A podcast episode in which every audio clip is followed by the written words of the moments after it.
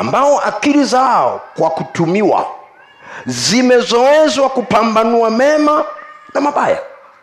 Biblia inasema kinachotusaidia kimojawapo kama wanadamu ambacho mungu aliweka ndani yake kutuwezesha kupambanua mema na mabaya. Sio kwa jinsi ya kibinadamu kwa jinsi ya kimungu mema na mabaya. Kuweza kupambanua ili uweze kuchukua mema wachana na mabaya. Biblia inasema ni akili kwa kutumiwa sio kwa kutegemewa kwa sababu biblia inasema tusizitegemee akili. Lakini tunatakiwa tuzitumie akili. Tunatakiwa kumtegemea mungu sio akili. Lakini tunatakiwa tuzitumie akili. Na kazi mojawapo ni kutusaidia kuweza kupambanua kati ya mema na mabaya. Kwa hiyo shetani akitaka kuvuruga juu ya kipato chako anashika akili zako unakuwa na mipango mizuri sana ya kupata pesa lakini yote inawezekana sio mizuri mbele za mungu na mbele ya nchi. Lakini inakupa hela. Na ukifika nyumbani unapeleka na pesa unafurahi kabisa. Na jumapili unaweza ukatoa na sadaka ya shukrani.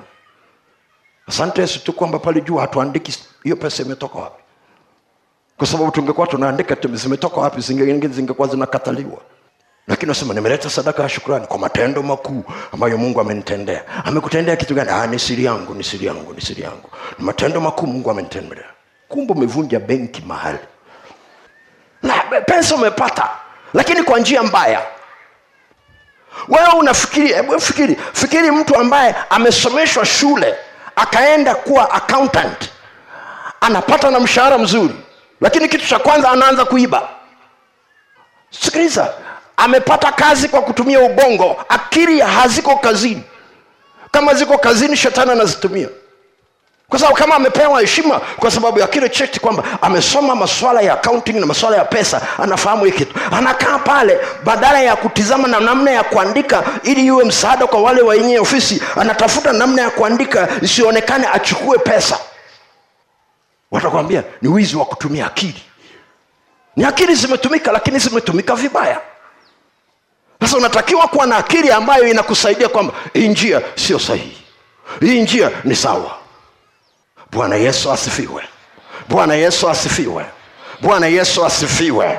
Haleluya haleluya lakini njia ingine kitu kingine akili inakusaidia juu ya kutumia pesa. Na ziko maeneo mengi sana lakini niseme tu kitu kimoja akiba. Kwa sababu bibilia inazungumza sana juu ya akiba. Nimesema habari za yusufu iko kwenye kitabu cha mwanzo kama ujui imeandikwa wapi kwenye kitabu cha mwanzo.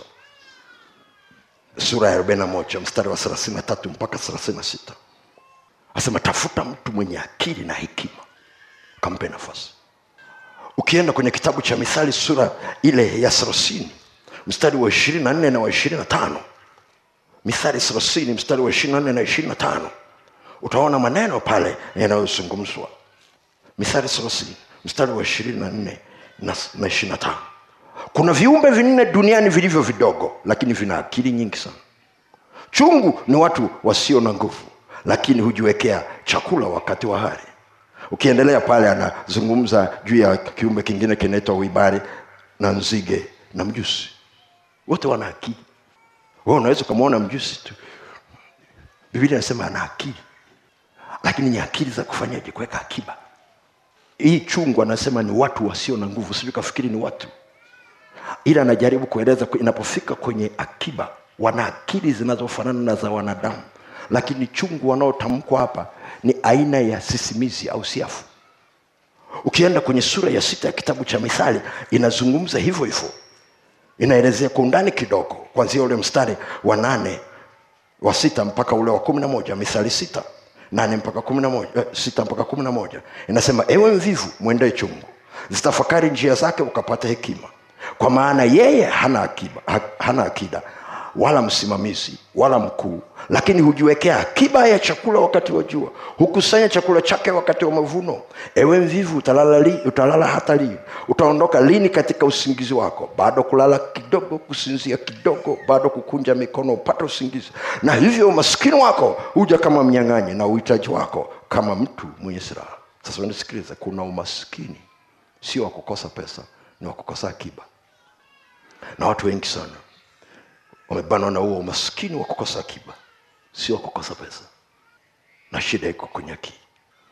Kwa mungu ameweka akili ndio ikusaidie kuamua. Kwa sababu biblia inasema huyu sisimisi anakusanya chakula chake wakati wa hari wakati wa kiangazi ili akitumie wakati wa baridi. Kama hujakaa nchi za baridi au ukaenda nchi za baridi unaweza usielewe. Wewe unafikiria ile baridi ya mwezi wa sita ukafikiri ni baridi. Kisehemu cha mjini ningekuambia hicho ni cha mtoto.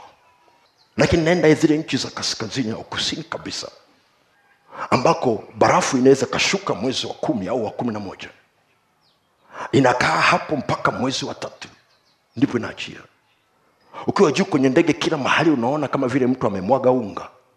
Na ukitizama pale unaona kuna kuna snow karibu mita nzima iko huoni jani hata moja? Huoni ardhi mahali isipokuwa walipokuangua kwenye lami kwenye barabara? Inaweza ikadondoka usiku mmoja ikadondosha mpaka dari kule juu ilivyo nzito. Unaweza ukaacha gari yako usiku ukaamka asubuhi huioni kwa sababu ile barafu imekuja imemwagika imefunika kabisa lazima uanze kuchimba na spedi sasa unaweza ukaelewa hawa wadudu wanakaa kipindi chote hichi wakiwa hai.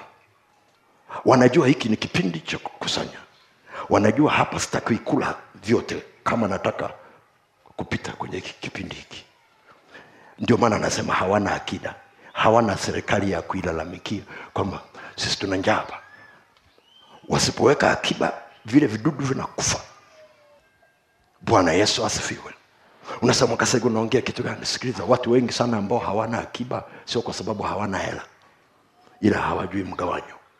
Na kinachogawanya pesa za sasa na za kesho ni akili jaribu kugawanya kiroho uone.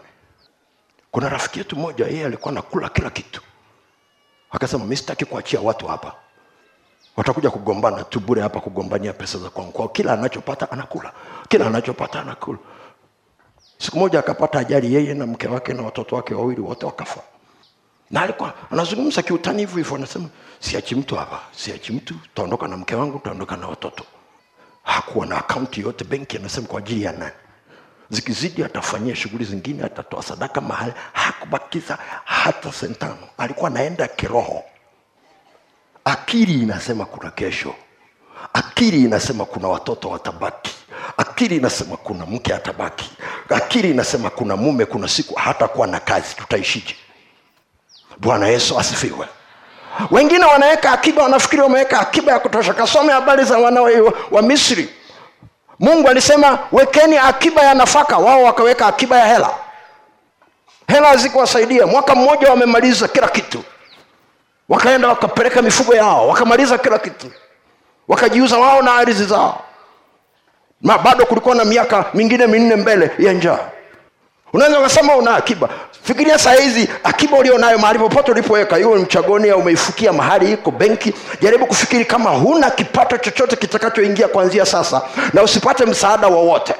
Hiyo hela ulionayo itakufikisha piga mahesabu uone. Utagundua hata mwezi ufiki ndipo utajua maisha yako yataishia hapo. Maisha yako yatabadilika kabisa.